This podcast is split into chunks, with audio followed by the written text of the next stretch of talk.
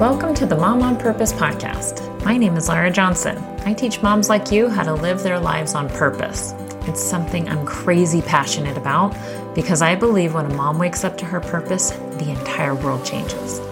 So, you'll know this podcast is for you if you've ever ugly cried while watching Moana with your kids, if you love your life but sometimes don't like it, if you feel like you have to rage clean in order to get your house in order, you always feel like you have the same stuff on your to do list, or you feel overwhelmed by the demands of motherhood.